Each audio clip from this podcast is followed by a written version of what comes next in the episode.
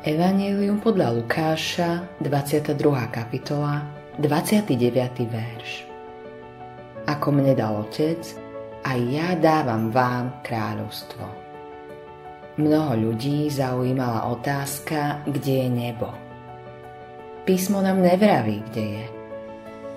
Niektorí študenti sa snažili poskladať nejaké časti Biblie a vyhlásiť, že nebo je na severe – citujú Žalm 48, druhý verš, celej zeme rozkošou severný to výbežok.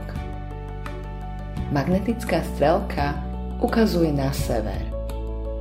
Možno je Nový Jeruzalem na severe. Nevieme to. Avšak bez ohľadu na to, kde nebo je, bude tam, kde je Kristus. Mnoho ľudí sa pýta, Veríš tomu, že nebo je ozajstné miesto? Áno. Ježiš povedal, idem vám pripraviť miesto. Biblia učí, že Enoch a Eliáš vystúpili v ozajstnom tele na ozajstné miesto, ktoré je práve tak reálne ako Los Angeles, Londýn či Alžír.